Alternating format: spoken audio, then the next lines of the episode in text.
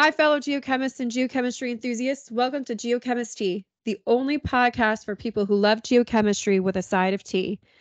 Our mission is to inspire aspiring geochemists and to introduce our listeners to niche geochemistry topics. I'm your host, Sam Scher, and this month we're talking with Sam Cantor about luminescence and exploration.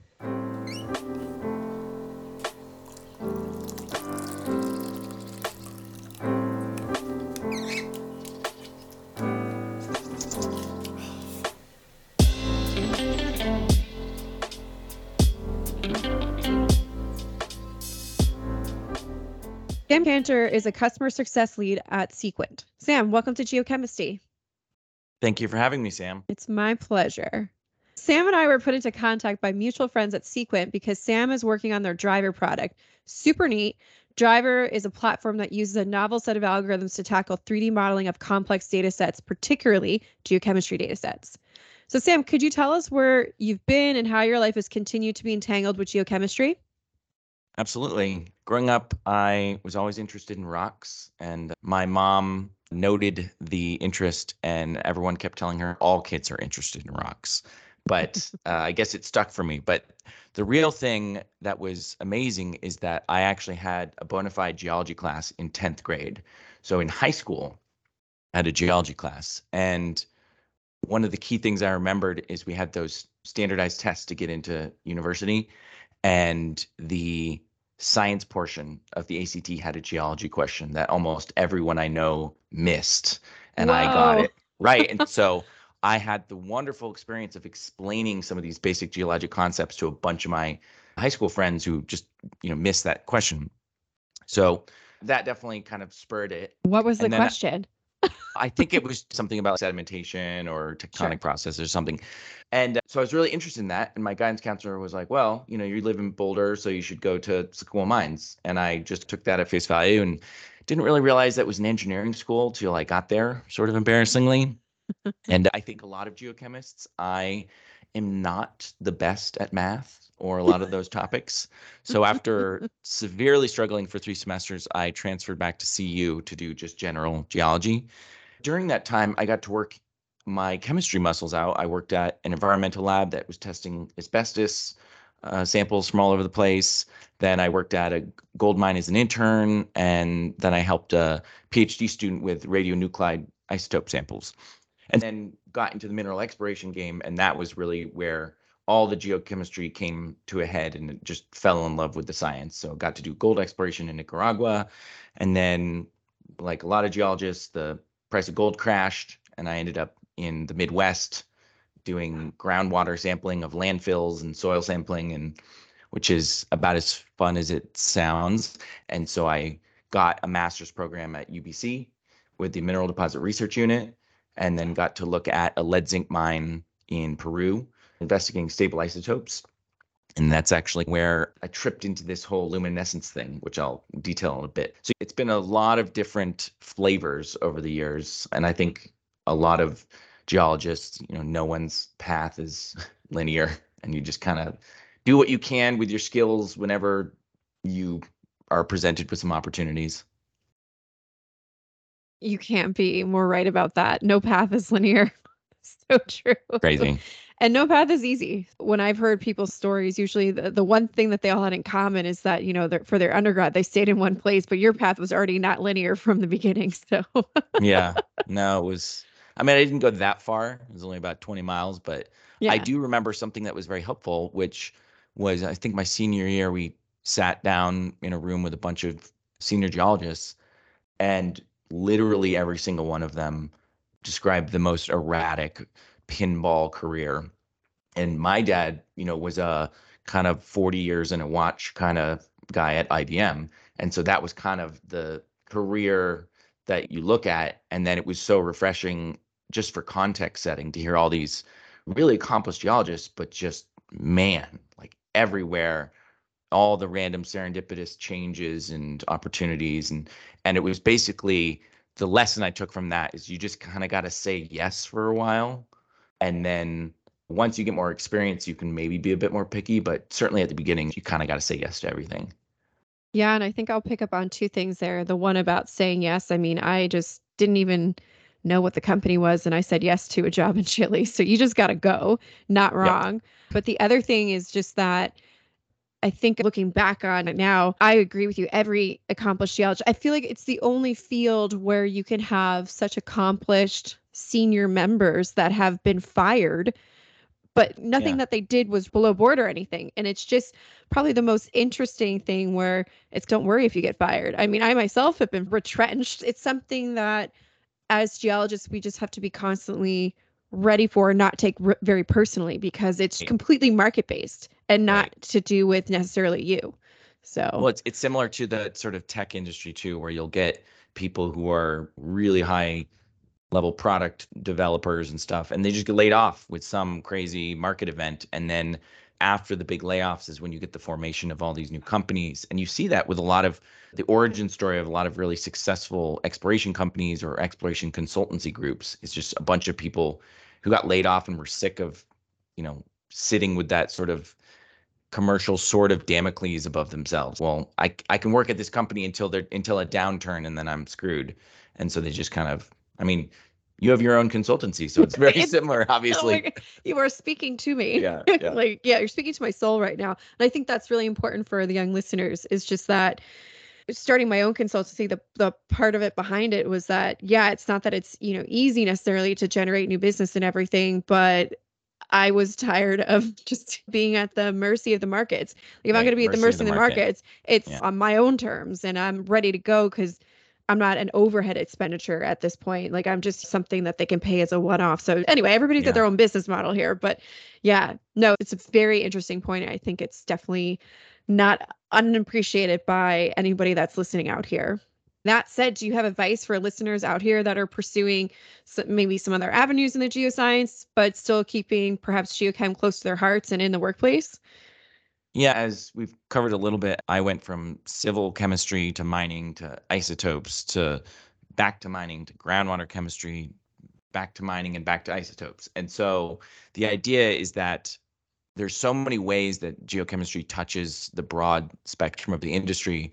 I think the one key thing is in addition to kind of saying yes to even unconventional opportunities, I wasn't stoked on doing the groundwater stuff, but that actually helped my professional career in a lot of ways and develop new skills, but also just that curiousness or the curiosity. I mean, you gotta, a lot of geochemists have that where there's enough elements that you can look at that it's super interesting to always kind of wonder and so oh, what what's going on? What's this combination here going to say to me? And so that curiosity is kind of what drives your ability to stay relevant and, you know, when I went into environmental, it's oh, instead of maybe an average 51 element suite, you've got 190 contaminants and it's not as exciting to talk about them, but the combinations and what they're saying is pretty interesting. Such a good point. So I, I thank you for that. But now I think it's time for my favorite segment, which is tea time. Hmm. So are you ready? Are you ready to spill? Yes. Okay, so the thing I was thinking of when uh, thinking of the tea time was a topic that's pretty close to your heart as well. When oh I was in Nicaragua, mm-hmm. I was really junior. It was my first true kind of greenfields exploration project, and so I didn't know anything. And early on, we the the organization decided to get a TerraSpec, and they decided to train me on it. And so, despite the fact that I was completely green and didn't have any experience, I was the only one who knew how to operate the TerraSpec. And so I became the de facto litmus test. And so the best thing ever was to have a bunch of gray haired, very experienced geologists in a high sulfidation epithermal deposit mm-hmm. environment where you've got impossible to log rocks, all bleached white, try to mm-hmm. tell you all of the different ways that you can tell dickite from alunite, from pyrophyllite, from zunyite, and how wrong this. they always were. And mm-hmm. then the way that they would sort of backpedal as soon as the TerraSpec gave the answer.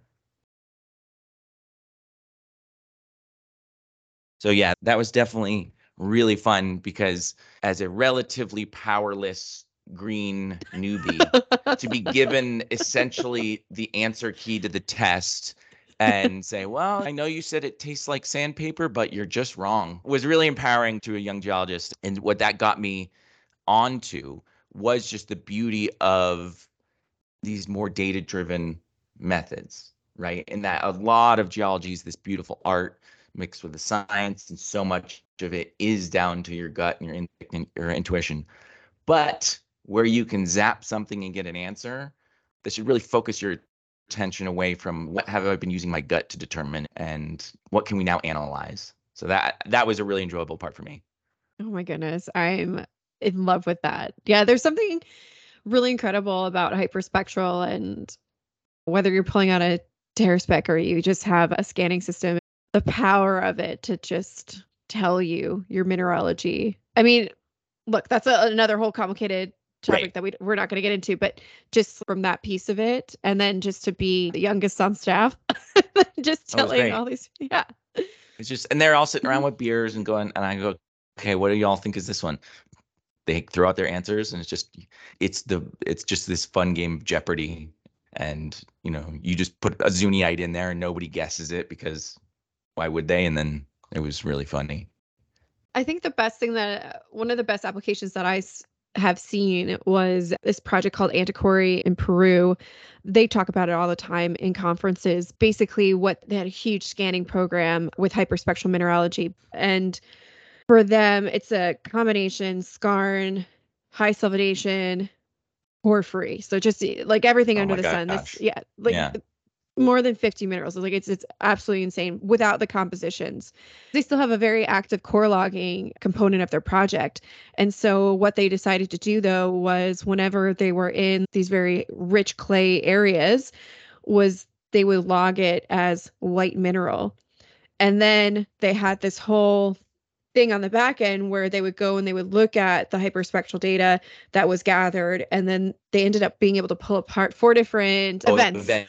one was a combination of four different minerals and three different minerals mm. and so then they were able to model it but what they had said was hey we're going to guess these minerals wrong anyway and it's too time consuming for us right. to try and right. just map out all these minerals that are wrong anyway so let's just call this zone white mineral then we know to go back in look at the hyperspectral data later and pull it apart that way. And then the way in which they were then able to model it, I mean, their epithermal zone is just, it's so cool. It's so beautiful. It's, yeah, I love uh, that because that's inspirational. That's, you, that's taking the ego out of it. Going, I recognize I will do this poorly, and, and therefore I will not waste time doing it poorly, and just defer to the next step to do it well. Yeah, and that's yeah. kind of what you got to do. Well, awesome. I really enjoyed that. That was some good tea now moving on. For this episode, we read both a book chapter entitled Luminescence and Exploration, but also part of your master's thesis that's entitled Exploration Tool Tracking Cryptic Alterations Surrounding the Iscaycruz Zinc, Lead, Copper, Silver Skarn Copper Replacement Deposit in central Peru. So yeah, could you give us crazy? the title's crazy. I was just struggling. I was like, hmm. I'll edit this a little bit, but not too much. It's, it's worth okay. it for everybody to see me go. Anyway, so could you give us a quick rundown of the premise of this discussion? What is luminescence and why is it something important to consider? Absolutely. Yeah, the I like to say the premise of my foray into luminescence starts with, with a broken machine because my master's was focused on the use of these stable isotopes of carbon and oxygen. And so I was at the MDRU and UBC, and how we analyzed these was by using this proprietary device that is truly revolutionary in the in that kind of isotope science. The issue is that it's sort of a one of one. Without getting into too many of the specifics, by the time I was ready to analyze my samples, the machine was broken. And it was broken for a very long time and so I didn't actually start analyzing the principal samples of my study until about 18 to mm-hmm. 20 months into my 24 month duration master's. So oh that God. gave me a lot of time to take a look at all of my rocks. And so I had a lot of time to cut them and log them. And one of the things that my supervisor recommended was he said, well, you're in a skarn CRD system. You need to use your fluorescent lamp on them. And so I did. And I saw a couple cool ones. And then at some point, someone commented that the lamp I was using was not very good. So I mm-hmm. got someone else's lamp and the number of fluorescing samples went from about a couple dozen to hundreds. I think I have eight to 900 luminescent samples in my master's. And so I had all of this time. And the thing that was the most interesting to, to me is that everyone told me, hey, you're in a CRD or skarn, you need to use a lamp. But I actually couldn't find really anything that substantial in the literature about using UV lamps in mineral exploration. It was just kind of something people would throw out that you did. So the the more I couldn't find on it, the more it became really interesting. And so getting back to your initial question, so luminescence is a catch-all term for when visible light is being emitted from a substance. And so when you shine a light, a UV light on some material, it will excite the electrons to a higher energy state. And when they jump back down to their ground state, they emit a photon. And so the wavelength of the photon and therefore the color corresponds to the energy difference. And so if you use a UV lamp on a mineral that fluoresces, the color will tell you a certain amount about it, but not everything. But people have long used fluorescence in mineral exploration. As I said, they just haven't been really writing a lot about it. Even back, back as 100 years ago, there's this mine in New Jersey called Franklin that's the world capital of fluorescent minerals and they would use the lamp for ore control and it's just phenomenal. I've actually been there and you can dig through the muck pile and stuff like that but basically there's i think seven or eight minerals that fluoresce there and so you could actually kind of sort your ore without any sophistication in assaying just by the light. Now a lot of people are also familiar with scheelite which is a tungsten mineral that's a primary fluorescing mineral but to to sum up, basically, it's something that everyone told me to do, but then there wasn't really anything detailed or super scientific about it. So it, it, it caused me to try to put a little bit of science into this kind of practice. And I'm really happy to say that I had colleagues at the MDRU who took it way farther than I did in the scientific sense. And I'm working on a paper with some colleagues that'll be coming out later this year or maybe early next year that will summarize all the advances that have been made. That's so interesting in the sense that, well, first of all, that in, in that one mine, there's over 900 fluorescent minerals. Like that just is blowing my mind. But it's really interesting that it's also widely used in the oil and gas industry. And as you say, it is used in our industry. It's underutilized for something that could be such a very low cost, easy technique, easy win, especially in the exploration oh, phase. So I definitely look forward to chatting more about this. Getting into some of my questions here, I would say that a bunch of our listeners know about the infrared in terms of some remote sensing and hyperspectral basics. That's definitely a big hot topic right now in our industry. But the UV is, is an adjacent technology. So to get us all situated, where in the electromagnetic spectrum would the UV sit? Yeah, so UV sits outside the visible and it sits below it in the shortness of the wavelength. And it's been really interesting because uh, a lot of insects and animals actually use it. Some bees and owls and birds use it. But in terms of equipment, you know, geochemists are used to all sorts of different types of equipment, this is the easiest it ever gets. It's just a lamp, right? So there's shortwave, midwave, and longwave UV lamps. And so they'll range kind of from maybe 254 to 365 nanometers. But the vast majority of luminescent rocks are active with the shortwave. And so for any explorationist or geochemist to get into it, I recommend buying a decent lamp. And there's essentially no maintenance, right? Unless you drop it. But there's so much depth that you can get into but the beauty of it is that you don't really have to that you can just use a shortwave lamp start looking at some of your qualitative relationships and hit the ground running. The only thing is it is a uv lamp so you got to wear gloves and sunglasses. I had a undergrad student who's helping me out with something and he just had the funniest sunburn on his one finger oh because oh my he goodness. kept, he kept holding the rock and so it was like on the side of his index finger he just had this gnarly sunburn. Oh my goodness. UVA like, or UVB. yeah. So. So then, you know, we're talking about shortwave, long wave, mid wave, all sounding like fairly similar terminology to working with infrared. Yep. But also in reading your paper, I discovered that there's also five types of luminescence And I'm just wondering how are they different? How are they related to each other? And then also, which one do I necessarily choose for my project? And really, what tools do I need? Yeah, so the, the main two are very related, and that's fluorescence and phosphorescence. So, phosphorescence, if you have those glow in the dark stickers on your ceiling when you're a kid, that's phosphorescence, or is now they're trying to uh, migrate to the term afterglow because it's simpler. But basically, fluorescence and phosphorescence are the same thing, where you, they're excited, and then fluorescence is where that electron returns to its ground state in nanoseconds, and phosphorescence is where it takes kind of any longer. And there's like a bunch of crazy, complicated physics with entanglement and stuff that causes the photons to take longer but for a geologist it's not relevant. It just does. But the key thing is that the phosphorescence is really interesting because some of it lasts one second and some minerals will have you know 15 second glow after the the light source has been removed and so even in my master's project and as i talked about in the chapter i was able to quantify that and actually give these sort of categories of phosphorescence intensity by how long it lasts and how strong it is now, cathodoluminescence is not something I used, but it's where you do need a specialized piece of equipment. And a lot of times it's used for, I believe, looking at elemental composition of minerals and making these little maps and stuff. So if you're in that kind of very academic, detailed study, that's where it's going to be useful to you. I've seen it used a little bit in active exploration, but it's one of those things that's, you know, you're seeking an explanation that might not be very timely. So it can take a while. Triboluminescence is really interesting because it's basically you hit it and it glows and it has yeah. like a glow I, stick? I don't yeah, so you like break the rock and then the physical breaking of the bonds releases photons.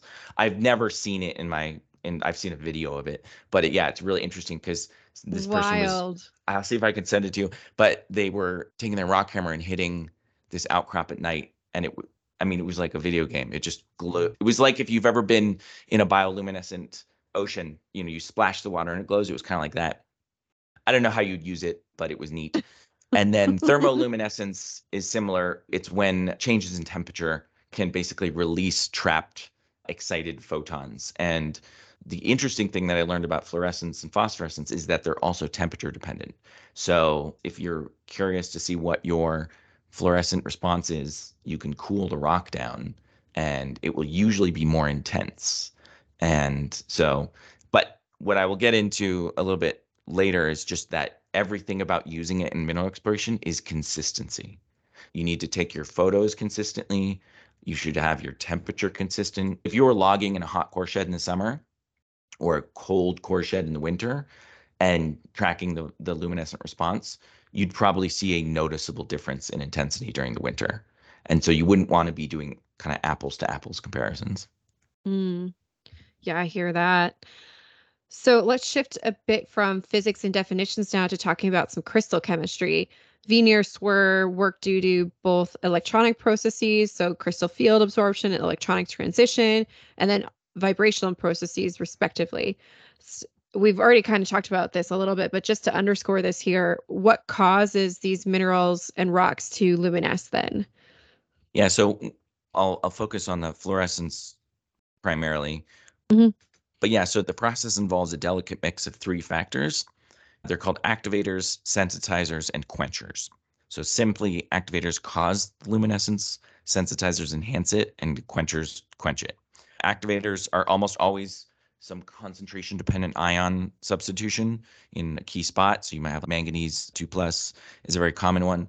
Translocations in the mineral lattice can cause it, but I don't think they're common enough to be really a, a primary factor. Sensitizers are really interesting because they change the color and strength of the fluorescence. So a very common one is this manganese 2 plus in calcite. It'll make this sort of medium pink color. But if you have a sensitizer like lead as well in certain concentrations, it becomes this vibrant bright red. And you know the physics are complicated, involve these sort of transfers of band energy and stuff like that.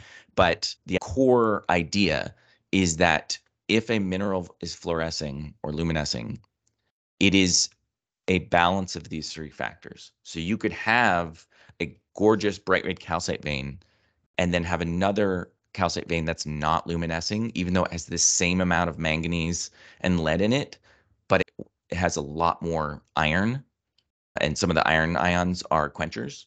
So the problem with this balance is it makes it very difficult for it to be a quantitative analysis. Because just because it if it's sort of positive ID, where if it's bright red fluorescent calcite, it tells you a little bit about what's there. But if it's not fluorescing, it doesn't necessarily tell you, you know, what's not there. All right. So I feel that I got some base now. Now moving on to your proving project area. Were you able to come up with a methodology by which carbonate rocks and minerals could be classified? And if so, could you explain it just in more detail? Yeah, I will start out by saying most of the practical applications of luminescence are qualitative is best, as I was just mentioning. Mm-hmm. There's tools that would enable you to make a more quantitative assessment. You can do XRF, but you can also do electron microprobe. But really, for the average explorer, it's overkill you know, we're pretty far off, if ever, from being able to just shine a light on a mineral and say, oh, yeah, this is a translocation or this is a rare earth element in the two plus spot. So the goal should be what direct or proxy relationships can I decipher between my fluorescence and the phosphorescence I see in my logs. So for me, what I was able to do is make very strong connections between the strength and presence of pink and red calcite veins in my deposit and their delta 18 oxygen stable isotope composition. So the, the cool part is that mineralizing fluids in that environment had a very depleted oxygen signature. And I was able to determine a 100% correlation between the bright red fluorescent calcite veins and that depleted oxygen signature. So essentially, wherever I was able to find those veins, they were positively identified as ore veins. I didn't have a single uh, false positive across both deposits. And so, in that particular way, it's an amazing proxy because typically how this calcite is formed, it's often referred to as fugitive calcite. And so the extent of these red calcite veins will be wider than the visible mineralization, but oftentimes even some of this isotopic alteration. So, from an exploration perspective, a single surface outcrop with a bright red calcite vein gets you in the neighborhood very quickly. So you can see this red calcite vein, look at the orientation of the veins, try to backtrack because you know that basically you've had some mineralizing fluid come through here, move its way outboard from the center. And if you can get the orientation on that vein, ideally you could backtrack towards it. So we're talking about this like a lot is this qualitative technique. I'm wondering because as it's part of the electromagnetic spectrum, if there would ever be a drive for uh, an existing scanning company to throw on one of these onto their scanners and measure the exact positions of, of the wavelengths of some of these minerals, and maybe at that point we can make it a bit more quantitative. Yeah. So while I was at UBC, I was trying to collaborate with a chemistry professor who had a long wave UV microscope. And it was Mhm. very cool because I could actually get the number associated with the color. Sure. Now, the issue was it was only long wave because, I mean, chemistry, there's 10 million papers on fluorescence and phosphorescence, and they use long wave a lot. And so for me, the problem was most of my minerals and rocks didn't respond to long wave.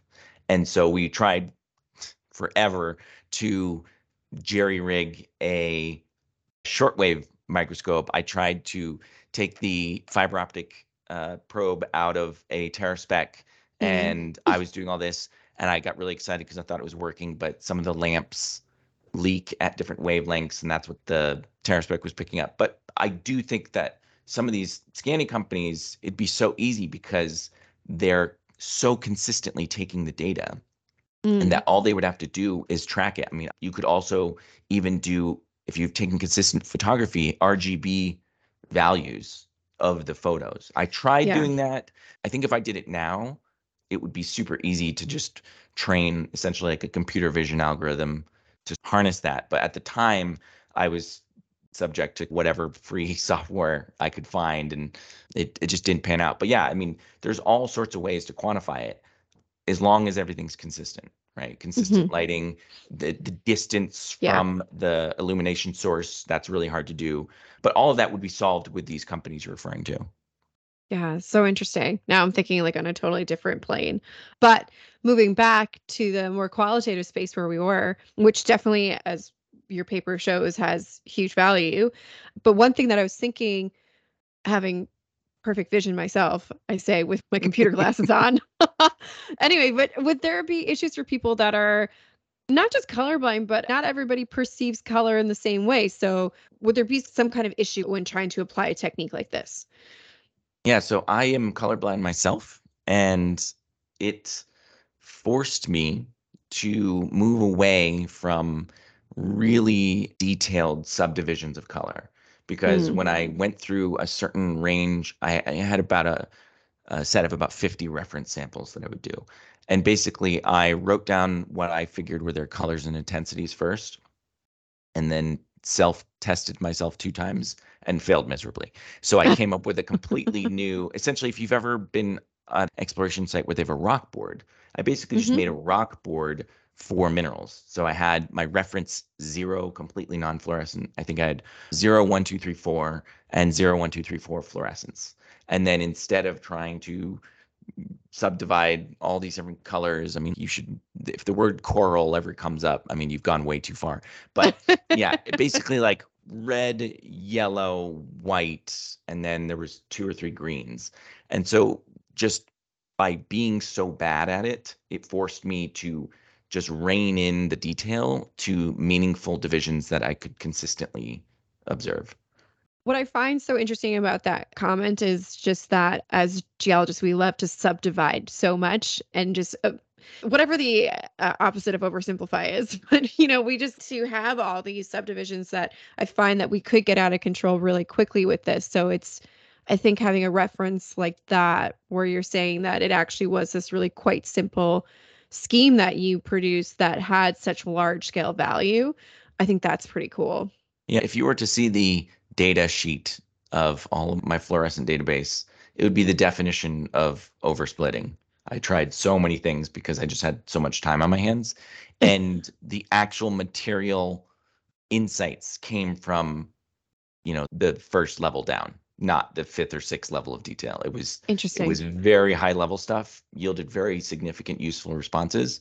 But that's actually good. That tells you that if you're in really an good. exploration project, you don't Mhm. need to be of that academic mindset that you would need to be to use a lot of those tools. You know, if you're doing fluid inclusion work or something like you have to take it seriously and and do a very detailed job. But when we're talking a cheap couple hundred dollar lamp, it the qualitative assessments are such that you could hire local field help. You could hire you could train I mean, you could train a completely green intern and just give them a couple guardrails and just set them loose to to scan outcrops at night. I mean, there's a lot of really cool things you can do because you don't have to go that detailed. Exactly. Following on this, what did you find of note that was different between the different units at this deposit?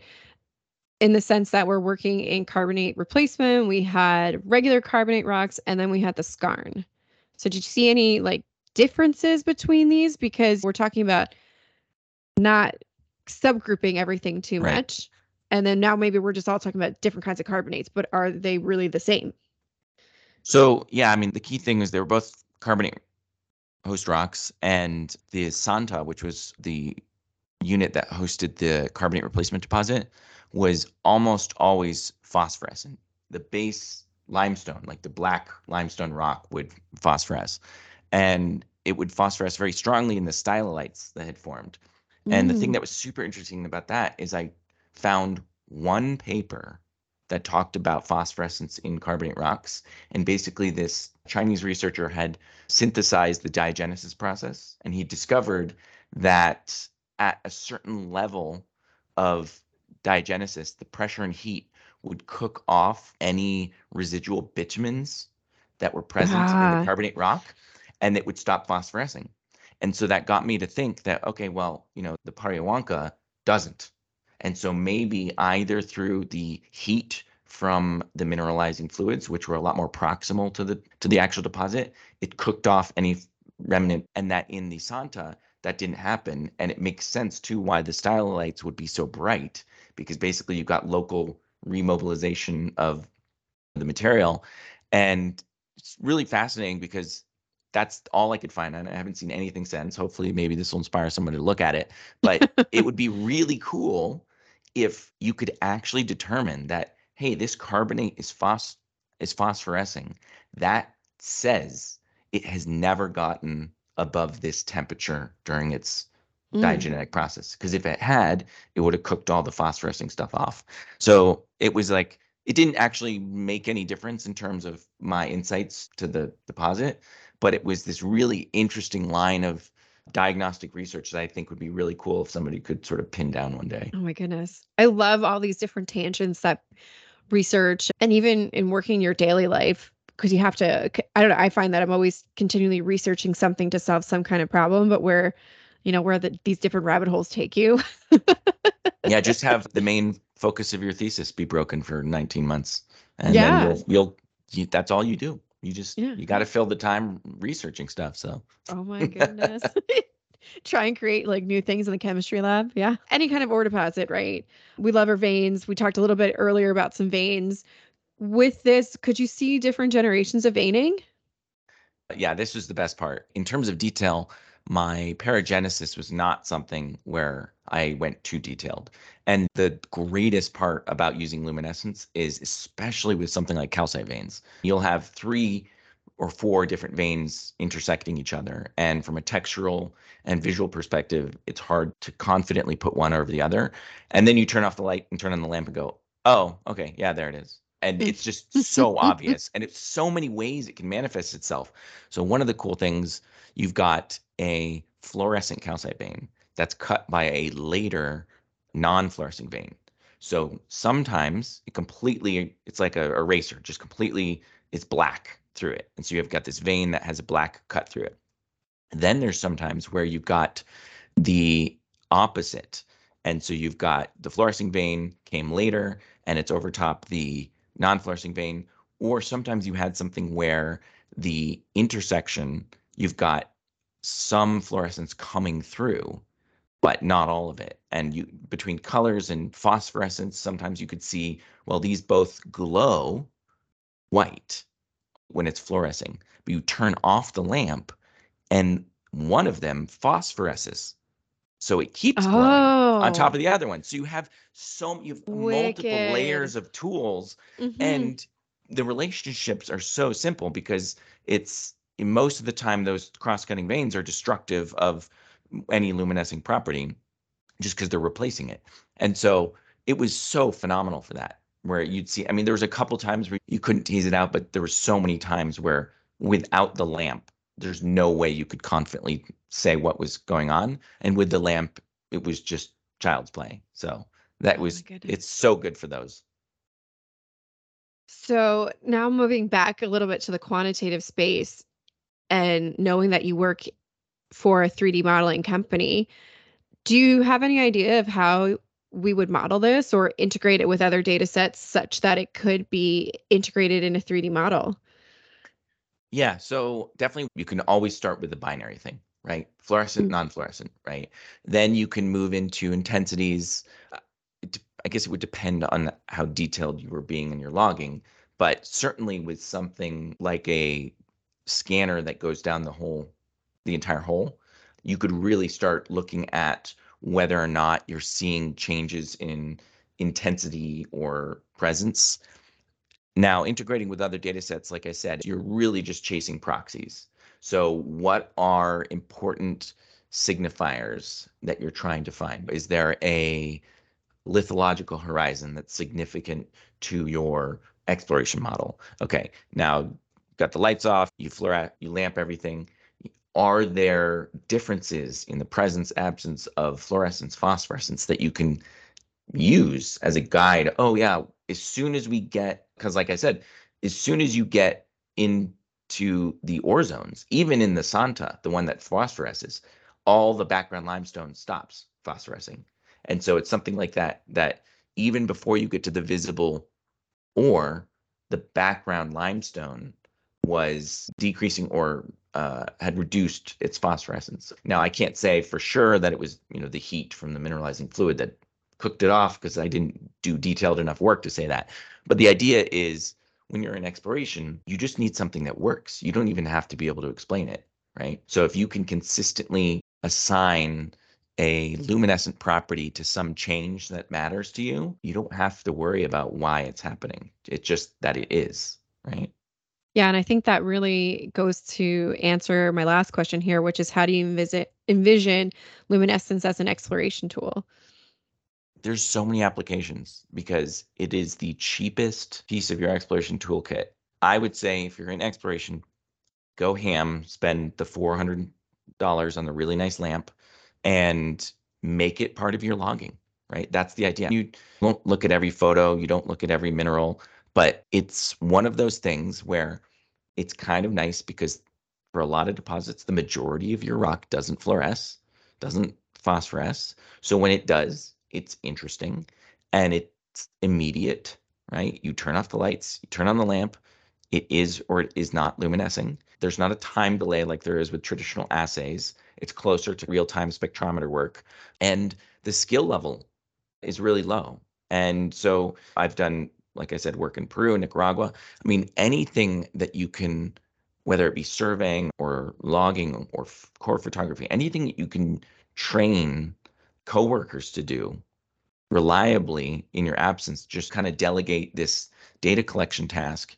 It's just so much more beneficial for your exploration program. One of the things that I always suggested was some of these locations, people will build walls around their property out of rocks. That was something we saw in Peru. People will just bring all these local rocks around. And so one of the things, you know, you could even have someone just lamping not just outcrops, but these sort of artificial collections of rocks. And again, only one significant find can really point you in the direction. You know, one of these bright red calcite veins can really steer you towards what you're looking for. And like you said, you you never know when you're going to find it. And so it's not one of these things where yeah, we got to buy this eighty thousand dollar instrument and train someone how to do it, send them here for ten days, and they come back and it's a nightmare in customs. It's just buy a lamp, bring it down, you break it, you just buy another one. It's they're super cheap. No, I think that's really inspiring. And I think also just especially as a young geo site, if you want to add some value, I think taking not necessarily this idea, but ideas like it, some of these seemingly at the time insignificant things you might have heard in passing, but could have really large exploration value. And that's how you kind of start to kickstart a little career for yourself there, telling people that they tasted the pyrophyllite wrong and uh, it's actually kaolinite or dickite. yeah. I will say to that note, the only, and I'm curious if you've experienced this as well, the mm. only white clay mineral that I feel you can make a tongue decision on is kaolinite. the saltine cracker. Oh, wait. There's a great word. It's one of my favorite vocab words.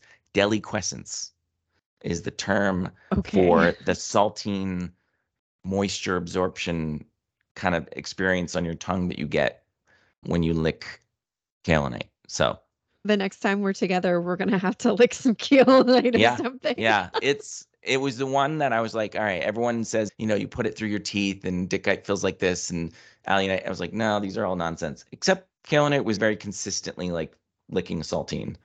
So I don't necessarily endorse everyone just licking rocks in the field, but you know, I that's part of who we like, are. Mm, like I, I, could get how some of them, because they're with a swelling clay structure, you know, the TOT, they might be a little bit, you know, take all the moisture out of your mouth, but I don't really, yeah. uh, the salt property, that's, but yeah, no, it's a great. It would be a great crossword puzzle answer. You know. Oh my god. Because the teen letters long or something like that. I mean, and it sounds French too, so it's, it's oh, yeah. even English at that point. Oh, yeah. Oh, yeah, it's a great word to when you're at a wine tasting event. And yeah, you French. want to pre- you want to pretend you know what you're talking about. You just describe the wines with mineral terms. Oh yeah, you can really taste the metasomatism in the grapes, and there's a there's sort of a small deliquescence I'm getting from this oh and and then nobody's going to challenge you because no one who knows what they're talking about wants to look like they don't know what a deliquescent wine means. So, to all you geologists out there, it's, it's a great move. it's a power move. Well, I want to thank you so much for being here, Sam. And I hope that this discussion has given some of uh, our explorers out there something to try and perhaps to tack on to their toolkit. So thank you all for listening to Geochemist Tea. And a big thanks again to Sam Cantor for being on the show, dishing some tea, and taking us on this journey. Thanks to our sponsor, LKI Consulting, and to It's Water and Coma Media for our music. And I'm looking forward to chatting with everybody next month. Thanks, Sam.